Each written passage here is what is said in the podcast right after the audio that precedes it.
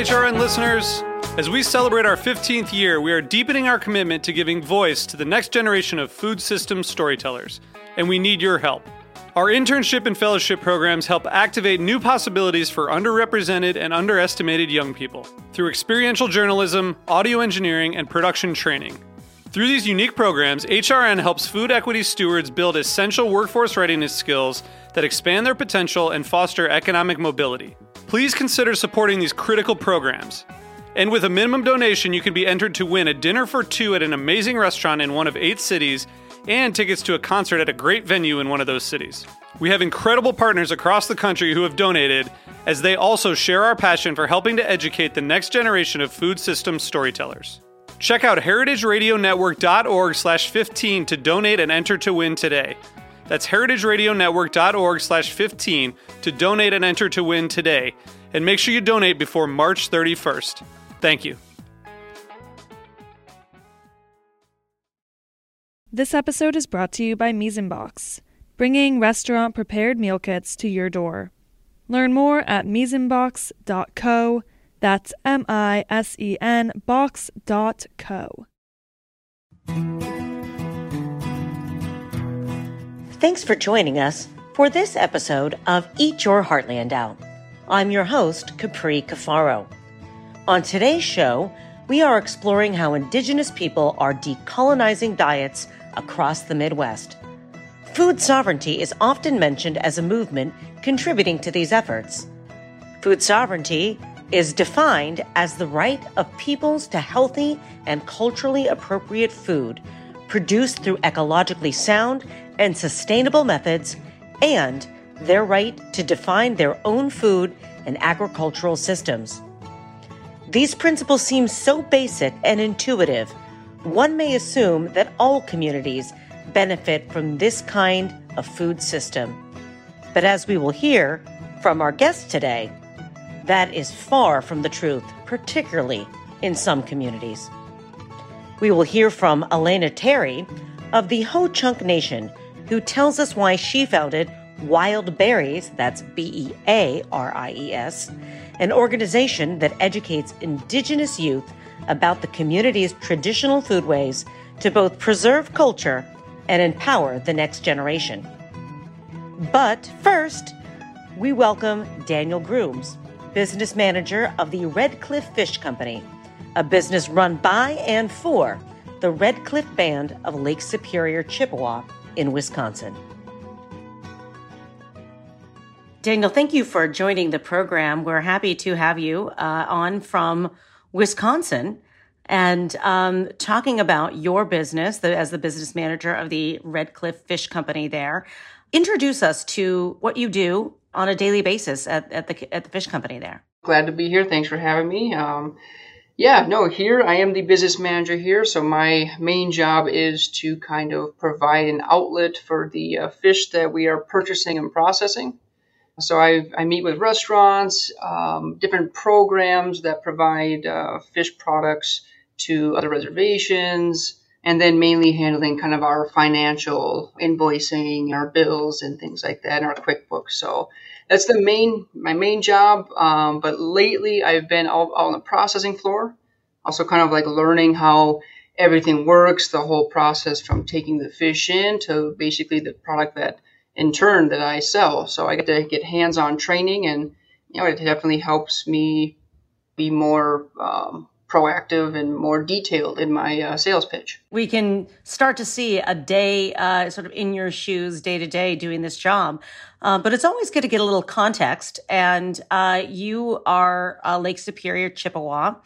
And um, part of the, I guess, motivation behind establishing the Red Cliff Fish Company was to help engage and feed your fellow uh, Lake Superior Chippewa. Is that right? That is correct. Yep. Tell me about that. Tell me about um, what inspired starting this business. Sure. Yeah. Well, in this area in particular, um, we're we're fortunate to be right on one of the biggest lakes um, in the world, on Lake Superior here, and the natives in this community.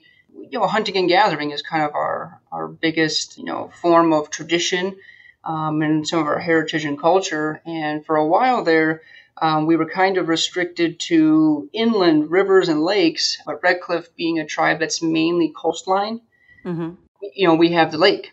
You know, we don't really have a lot of inland areas where we can catch fish. So the whole process kind of started. We had people uh, in the area who wanted to fish, commercial fishermen in particular. There are tribal members. And for them to be able to go out and, and harvest something that our, you know, our people here have been doing for, for forever, you know, it was kind of a fight for that right. So the whole process kind of started with, yes, definitely that. Um, it was also to, you know, take care of our fishermen. Um, mm-hmm. The other fishing companies in the area, there was definitely competition and um, some unfair treatment. So uh, we really wanted to make sure that they had a place where, one, they could uh, bring their fish and get a fair wage, but as well, again, be able to fish these local waters and have a place to dock as well. Mm-hmm. So that was kind of the main focus in the beginning of the whole project. And then it quickly turned into the potential this place has, um, being able to provide healthier alternatives to our, our tribe itself, mainly with the younger generation to kind of introduce them to a healthier eating lifestyle. Mm-hmm. And then also um, to provide a healthier alternative as well as a, a fresh wild caught Lake Superior product. And and what are those those fish that you catch? Predominantly, we do whitefish, Lake Superior whitefish, and uh, lake trout are kind of our big ones for the summer. Towards the end, and depending on the season, we'll have walleye, herring. Uh, we'll do we do get some burbot here and there, and then we also get uh, chubs. I believe Cisco and some bloater chubs. So mm-hmm. a little bit smaller fish, similar to a herring, but those are kind of our our main fish that we collect here. So, uh, in in talking to um, other individuals in the uh, Native American and Indigenous communities, I've, I've um, discussed the issue of food sovereignty uh, uh relatively often, and um, I'm curious to know sort of your view on, um, you know, Red Cliff's uh, role potentially in food sovereignty for the Lake Superior Chippewa community and and in the other communities that you serve either with, you know, providing them with fish, fish products, or with helping provide that access point to um, being able to fish the, the waters and, and earn a fair wage, as you said. Yeah, so definitely. Um, well, yeah, with the food sovereignty, again, the big thing was there to um, allow for an opportunity for the fishermen in the area, was kind of our big step. Um, but then again, so that helps out a lot of. We have about 15 uh, or more Red Cliff uh, licensed commercial fishermen. Mm. And so they all have an opportunity. So that supports themselves and a lot of the community members. Most boats have a, a pretty good sized crew, depending especially the time of year. And then also it helps support their families, which is it's a great kind of a, you know, economic little boost for our, our small tribe here.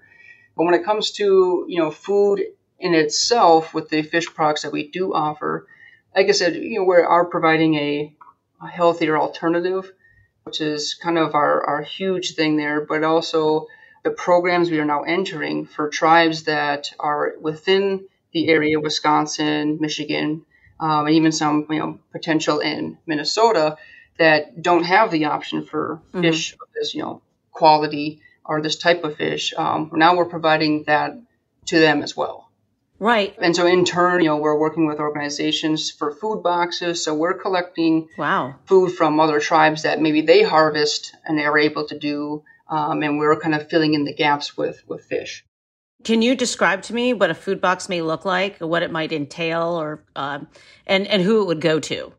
Yeah, so food boxes primarily the programs that we're entered in now are, are predominantly for the elderly in the community. Um, we're usually age 55 and up. Mm-hmm. Um, so within each box that we are participating in, uh, they will get um, about a pound and a half or, or a little bit more of fish, frozen fish fillets from us. Uh, but other tribes will donate, um, you know, produce. So you see, you know, lettuce, carrots, tomatoes. Uh, we even have elk, venison. Wow. Um, that's been you know uh, offered up in this program. Um, so mainly those types of things, um, and then also you know recipes to try out for cooking. Um, wild rice is another big one. Oh yes, I've, I've, wild rice is such an important component. I know, particularly in places like Minnesota. Um, yes, just such a such an important component of, of the diet. Absolutely, and then for us here, it's not that we don't have it, uh, but again, with the lake being here, um, you know, you don't have a lot of wild, you don't have any wild rice growing on the lake, right? Um, lake Superior, I should say. So we definitely are working, you know, in a, in a partnership to really kind of, you know, uh, provide, you know, again, healthier alternatives to our elders, and then also again, yeah, back to the community is kind of our, our big step. That's huge. And, and, you know, I'm glad that you have mentioned, you know, a number of times this idea of healthy alternatives. And, and maybe for those that might not be as aware of um, some of the challenges that exist in uh, on reservations and, and in Native American communities with nutritional access, um, maybe you can provide some insight into, you know, why it's so important to have those healthy alternatives available.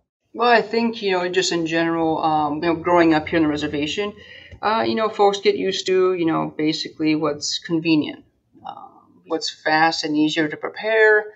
Um, you know, you know, people do work, you know, very hard, just like anywhere. Um, and again, sometimes making dinner, um, except even myself, sometimes it gets tough to make dinner. But um, to have that opportunity, it's not just providing the healthy product, but um, you know, we do um, workshops and things to show folks the breaking down of the fish, what parts can be used for you know what type of cooking, um, how to prepare it in, in, itself, and then also some of the just the nutritional facts and how it can benefit you in the long run.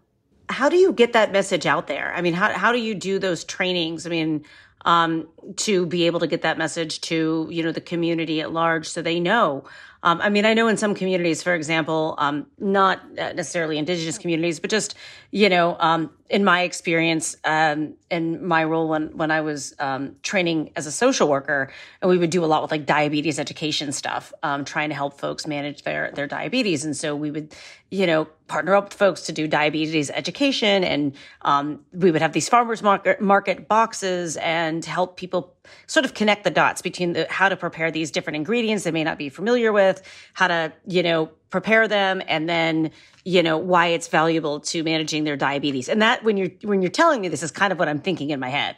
No, yeah, absolutely. Like I said mainly for us, we're providing our product. We have all our information. Um, for us in particular, we've been approached for coming out to these camps, these language programs. Um, I know we have one coming up, think a wolf camp for the youth. Oh, wow. Those we are actually asked to do a presentation based on, you know, types of fish that we carry, benefits to, you know, overall, and then we do kind of like a filleting type of uh, demonstration.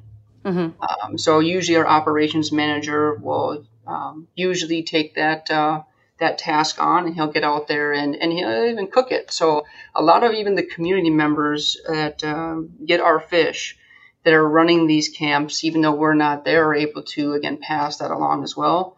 Um, so it's kind of the community in itself working yeah. together to get that information out there and the benefits. I mean, we're doing a good amount of fish um, for those programs and communities that uh, it's their main main meat that they're they're doing. So it's um, very abundant.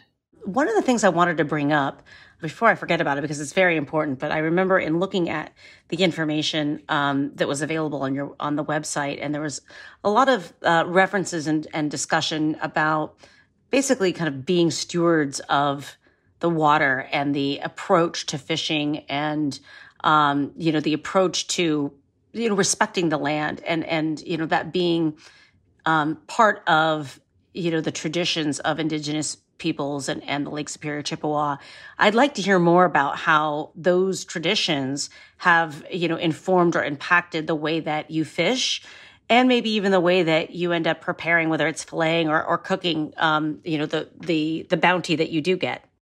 Yeah, so you know, in the stewardship um, with our with our fishermen, and and it's been great to be able to meet them. I've been here the last two and a half months or so, um, it's been great to kind of you know get to know them in general, but kind of learn their process, learn the industry.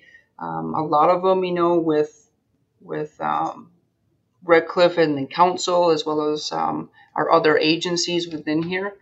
Um, you know, the fishermen work very well with not overfishing. Um, they usually mm-hmm. run about a certain per, certain yardage uh, for netting they can do kind of in a season, or they're allotted a certain amount of tags for trout. Um, basically, this is kind of just making sure that uh, you know we're balancing things out. You know, we don't want to you know run the fish out of the water, basically, and um, so that's kind of one of our one of a I guess you could say safety measure in itself. But working with the fishery here is also kind of part of we're part of their department. Um, and and they what they're doing is they're raising fish that can be you know um, released back into lake to increase the numbers. So it's kind of like balancing it out so that way, um, you know, we always have a supply. Sure. Uh, so, so, that's yeah. That, again, that's pretty huge there. And in so far, and even just with my little knowledge coming into this, um, it has been great being able to see that you know the the working relationship between kind of you know a personal business like a commercial fisherman and an entire community. How do you see uh, Red Cliff Fish um, and its mission uh, evolving to help? you know, uh, serve and empower uh, the Lake Superior Chippewa and neighboring reservations? Yeah, well, the big thing is is um, even just with you know passing down, kind of like a traditional aspect. This is kind of one of um, you know something our people have been doing here for forever, and it's you know not just again a lot of the fishermen are getting older, but they're passing that knowledge down to um, the next generation and the importance of um, what they're doing and how it provides not only for their families, uh, you know, a financial standpoint, but how the work that they're doing can benefit a group of people, you know. Um, and even with us here, we, you know, we're working with a lot of youth, um, you know, just passing down. Again, yes, we're processing. It's a slightly different part of it, but it is an essential part. And it's, you know, why we're breaking down what components can be used um, of the fish and how to kind of prepare it for, you know, for the masses. So it's a little bit different for us, but we're still able to pass down that knowledge as well. So I think in the long run, with you know the younger generation slowly taking over, um, they see the kind of the importance of the whole process, and uh, again how how it can really benefit the people here, their families, but then in turn to all of our our customers. Mm-hmm visiting and you know uh, restaurants wholesale that type of deal yeah i mean it's you you have to play it's every single aspect every single piece of the puzzle is incredibly important oh, yeah. Um, and I, before I let you go, I have to ask you one more question, which is a little bit off the wall, but this is a food show. Mm-hmm. Um, but it's my understanding that you are not only Lake Superior Chippewa, but your mom uh, has a Hispanic heritage. Is that right? That is absolutely correct so because it's a food show, I have to ask. Um, did you grow up with any kind of unique food traditions that brought those two uh, cultural uh, food traditions together in a, in a unique way that you remember or that you still do today? Well, combining them, uh, yeah, I would say so. Dinner wise, you you know, we may have some type of components from each type of you know background. Um, my mom mainly did a good amount of the cooking. My dad's more of, hey, if I'm cooking, I'll make some pizza kind of thing. But uh, right, yeah, the typical. Um, but uh, no, growing up, um, my mom was very involved with us, my younger brother and I, um, in in preparing mainly um, you know Mexican cuisine. You know, enchiladas, um, Spanish rice, and you know homemade tortillas, which are phenomenal. Oh yeah. Corn tortillas? Definitely corn tortillas as well. So yeah, I've also been part of preparing that for the family. Um, so we've kind of incorporated yeah a little bit of there, some wild rice, you know, mixed in to kind of you know change up the recipe a little. Mm-hmm. And we do have those traditions. I know uh, every winter, um, my mom and I usually make. Um, I think she calls it pan de polvo. It's a kind of a Spanish sugar cookie. Mm and it's just a recipe that uh, she was passed on from from her mom and uh, her mom before that. So uh, it's kind of a tradition, and since she had no girls, um, you know, I'm kind of taking over that, and that's something that's now passed down to me. So um, you know, when my wife and I decide to start a family, it's something we can continue to pass pass along. I love it. This is what I always have to ask, you know, about when I when I know that there's, you know, maybe an heirloom recipe out there or a family tradition that's interesting. I got to ask about it because recipes tell stories and they preserve and they preserve history. So while that was not the purpose of this conversation, I'm glad that I learned about it, and um, I know that our listeners, I'm sure, are as well, um, because you know it to me at least, telling the story of the Midwest, and that's what this show is all about, is showing that you know rich diversity of of culture, um, of heritage, of land, of resources. Um, and you know, first and foremost, you know, our building blocks of of the of our story um, in this region and this whole continent starts with our Native American and, and Indigenous neighbors. So I had to. I, am always excited to um, do my best to help others tell that story. So. Um, Daniel, thank you very much for joining us today. Uh, it really uh, was a pleasure, and maybe we'll have you on again sometime. Absolutely. Again, thanks so much for the opportunity and taking the time and to to you know speak with me. So again, uh, thanks so much, and uh, you know happy to happy to help. Absolutely, we have great respect for what you're doing out there in Wisconsin. Thanks again. Thank you. I'm Capri Cafaro. You're listening to Eat Your Heartland Out. We will be right back after this break with Elena Terry, founder of Wild Bearies.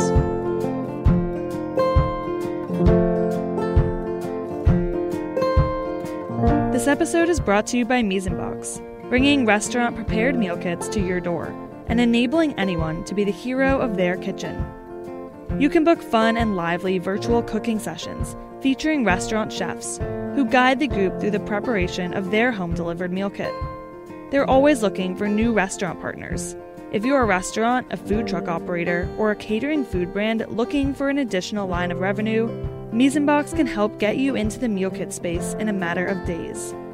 If you are an eater, recommend your favorite restaurant and Mise en Box will take care of the rest. Learn more at misenbox.co. That's M I S E N box.co.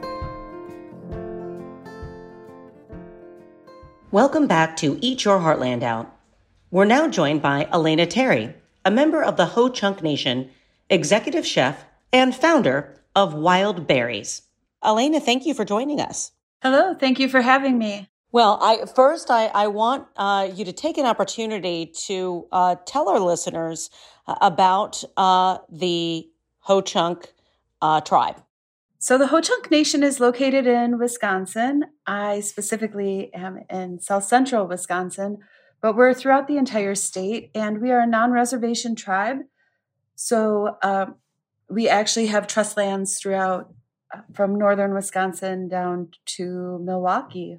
And I find this interesting because I, you know, I was not familiar with the Ho Chunk Nation prior to our conversation, um, but uh, you know, it is it is a as you mentioned uh, without land, but uh, is I guess uh, related to um, a tribe that does have land in, in, another part of the country, I guess originally, but the Ho Chunk Nation was is different because they were the group that would continue to go back to Wisconsin. Is that right? Yes. So the reservation actually came from a divide that happened within the tribe when we were moved to Nebraska, uh, Winnebago, Nebraska.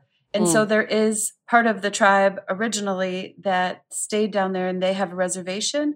But the Ho Chunk are the ones that always return back to Wisconsin, and that's why we don't have a reservation here. And now we are recognized as two separate tribes. I see. So uh, the individuals that identify as being part of uh, the uh, Ho Chunk tribe uh, live within, you know, the, the greater communities throughout uh, the, that region in Wisconsin, right? Yes and beyond. We do have tribal members that live throughout sure, the country, but I'm this sure. is our largest populated area is in the state of Wisconsin. Yes. This is the wonderful thing about doing a show like this. You learn something new every day, having conversations with, with people like yourself, and we try to bring these these kind of uh, you know this kind of information and knowledge to to our listenership. Um, so, you know, obviously we, we are a show about food. Um, and um, you have a, a, pretty extensive and interesting background uh, when it comes to the indigenous food sovereignty movement, um, which, you know, I think both predates uh, as well as kind of runs in parallel to your work with Wildberry. So I want to talk first about your, your work in the indigenous food sovereignty movement. Of course. So, I am the Native American Food Sovereignty Alliance's Food and Culinary Program Coordinator, uh, which means basically that I run the International Chef Mentorship Program, which mm-hmm. has over 120 Indigenous chefs of all skill sets uh, in the program. And it really is about building a stronger community there and uh, sharing education and knowledge and uh, really being a support group. But I also work in partnership with the Intertribal Agriculture Council and the American Indian Foods Program mm-hmm. in promoting Indigenous production and uh, really supporting economically our Indigenous producers. Uh, being in the position of a chef and being able to have selection and choices in what we choose to use as product, we always try and go with our indigenous uh, suppliers initially. So I do a lot of collaboration with those programs as well mm-hmm. as uh, in the Madison area, I do a lot with the mobile farmers market and with oh, wow. uh, growing out certain ingredients. So that's one of the amazing things that I get to do is kind of work with farms and growers and uh, people in agriculture to get our ingredients grown on a better scale. Well, speaking of growing ingredients, uh, you introduced me to a term, uh, seed to kitchen. Now, most of us hear about farm to table, but seed to kitchen is, is a little bit more granular, literally and figuratively. What is that? What does that mean to you, seed to kitchen? And why is that relevant to uh, the indigenous food sovereignty movement? Well, seed to kitchen is the only way we really can exist and maintain the integrity of our ingredients. So every year I you know meticulously harvest the seeds from the the product that gets given to us and really take care of those seeds as, as a seed saver and um, it's it's a necessary part of my job because the seeds that we work with are ancestral seeds and they mm. are hundreds of years old and they've been grown by tribes and maintained their integrity over centuries. So we really have to do our part in making sure that those seeds that grow out our very specific product are grown in an environment where they will thrive, where they won't be cross pollinated, mm-hmm. and um, that their seed will have enough for the next year's grow. So, seed to kitchen is the only way that we really can exist and have existed uh, for centuries in being able to maintain our ingredients in the levels that they do. And they really do have some incredible characteristics that some cultivated uh, varieties of their species don't. So we want to make sure that that continues on in a responsible and a sustainable way. Can you give me some examples of, of some of those unique characteristics? Some of the seeds may have, like a, a, the corn might have a higher protein content than others, mm-hmm. or if you dry it in particular ways, even uh, in processing. I mean, it's a very scientific method to process corn and nixtamalization, but there are ways that you can draw out some of those more uh, higher nutritious properties, even as far as uh, vitamin content when you nixtamalize the corn. Wow. Uh, outside of corn, are there other seed varieties that you focus on or that, that you, you know, have more of as as you are going through as a uh, I think you called yourself a, a seed saver or a seed keeper uh, as you catalog these seeds? Yes, absolutely. So, I mean, I actually am known for my love of squash. I love me some squash. I may have to come and uh, check check out your your uh, wares there. It's one of my favorites because it can be sweet or savory. It can reconstitute well, and it's so high in vitamins. So I save a lot of my squash seeds to make sure that uh, I will have those grown out for me in in the way that I want them. So there's certain varieties that I prefer to cook with and to preserve for the long term. So I definitely am a, a seed saver for squash. And uh, the three sisters really, the corn, bean, and squash that grow perfectly together and really have all these stories of connecting to our ancestors and mm-hmm. the reason that we were cultivators.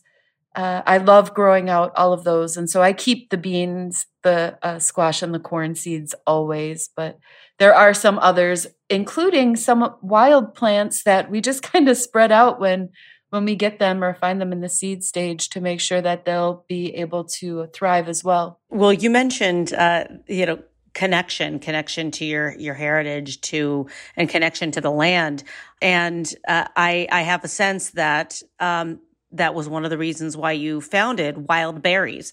Um, what made you start Wild Bearies? Where where was the motivation, uh, and and how did how did this come to be? So Wild Bearies really came. It, it manifested itself, and I've been lucky enough to be along for the ride. It really is a way that our mission is to reintroduce people to the community or bring them back to the community who have suffered a disconnect through alcohol and other drug abuse issues or emotional trauma, which I think mm. is universal enough that everybody can relate to it in some way. Sure. But it really kind of opens the door to get people uh, who might have felt that disconnection from our community for whatever reason back uh, into the kitchen, into our community in a way where they can be proud of what we produce in a way that will be non judgmental. And as long as you're willing to put in the work, uh, you, you can participate really when it, it comes to mentorship and what Wild Bearies hopes to do with just promoting self esteem and mm-hmm. community around food and food sovereignty. It's to have people be proud again to relate and to have that connection. And what better way to do that than through sharing a meal, through preparing a meal, or even through supporting uh, those who find a passion in that. So we have Wild Bearies now that have kind of broken down off into garden berries, and they have become seed savers in their own sense and have become cultivators and are growing and and that's where they feel the connection but they are still part mm-hmm. of the mm-hmm. Wild Bearies team so it's really is become a holistic approach to food sovereignty in our communities and just mm-hmm. building a stronger community around those uh, incredible foods that we have planting a seed literally and figuratively. Uh, i know that there are a number of different type of programs that you have under this umbrella that you just kind of described in these um, you know general but but powerful terms. You mentioned mentorship. Uh, I know that you know food preparation, catering, and those those type of things are also involved. Um, what kind of specific programs um, does Wild Bearies lead? Uh, walk us through maybe a you know a, a, traditional day of someone that might be in a mentorship program, um, eh, you know, or or uh, you know at the farmers market or, or doing food preparation and that sort of thing. So, Wild Bearies does do catering, and one of the things that we focus on is community education and really recognizing that we're part of this larger, beautiful community.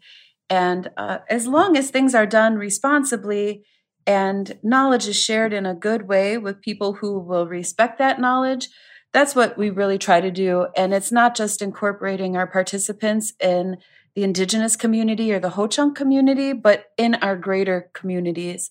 And so we have been able to take some of the Wild Bearies off and really represent what it is we're working towards at places like um, the Overture Center in Madison in support of gallery openings. We have done Taste of Madison several years wow. in a row. Uh, we also have done Femstival in Madison, which was the first ever last year, and it was a a wonderful thing to participate in and just to support our greater community. And we even have gone and done the homegrown stand at Farm Aid in support of agriculture and really trying to make sure that we take a strong stance behind those who provide our food. Wow. So, yeah, it, uh, some of it is kitchen time, some of it is community outreach time that we mm-hmm. spend, and a lot more of it is conversation and really just being able to break down those barriers that sometimes we put up ourselves. And uh, the reason I wanted to do Wild Bearies is because I've felt it at times, and and there have been times when I've thought, you know, oh, how do how do I get back from this? And the wonderful way to do it is through sharing meals and really taking pride in in that preparation. And if your role was to grow the ingredients or to prepare the ingredients, we all have a place in that food system and, and getting that meal.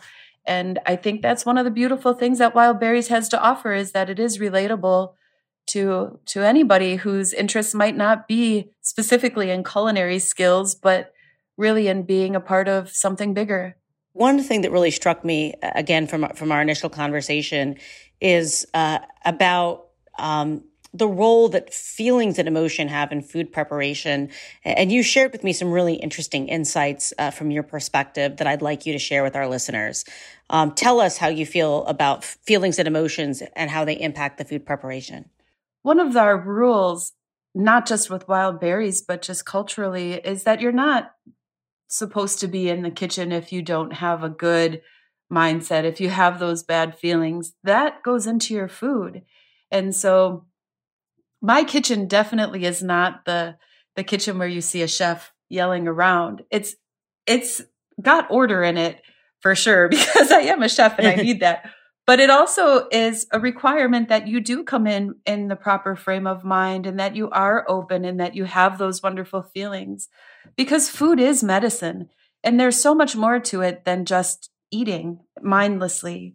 It's the healing that happens in preparation and cultivation and, and in consumption. And when you want to feed people that medicine and really nourish their bodies, you want to do it in a good way. Like the intentions and the feelings that you have definitely come out in your food.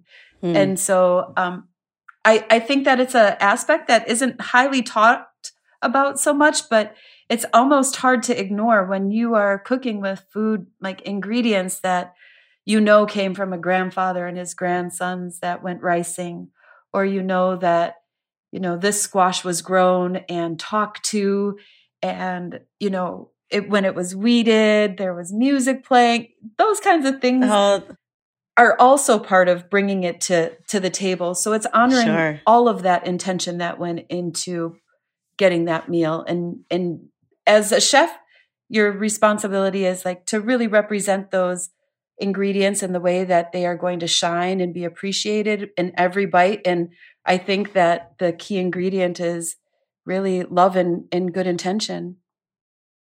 That's uh, just what a what a beautiful sentiment, and and uh, you know I wish that everyone had this kind of approach to food and to community. And uh, I I certainly will take more of a mindful approach in my own kitchen um, when thinking about preparation and and and that intention of um, thinking about you know our uh, where food comes from the supply chain. Not all of us have that um, you know deep connection to the land um, but we also need to honor you know where our food does come from and and to take that time and to have that space and uh, definitely a, a, lesson that we can all apply in our daily lives um, it's just been a pleasure to to speak with you, uh, uh Elena, and, and you know hear about your mission and Wild Bearies. So thank you for sharing uh, your story with with our audience.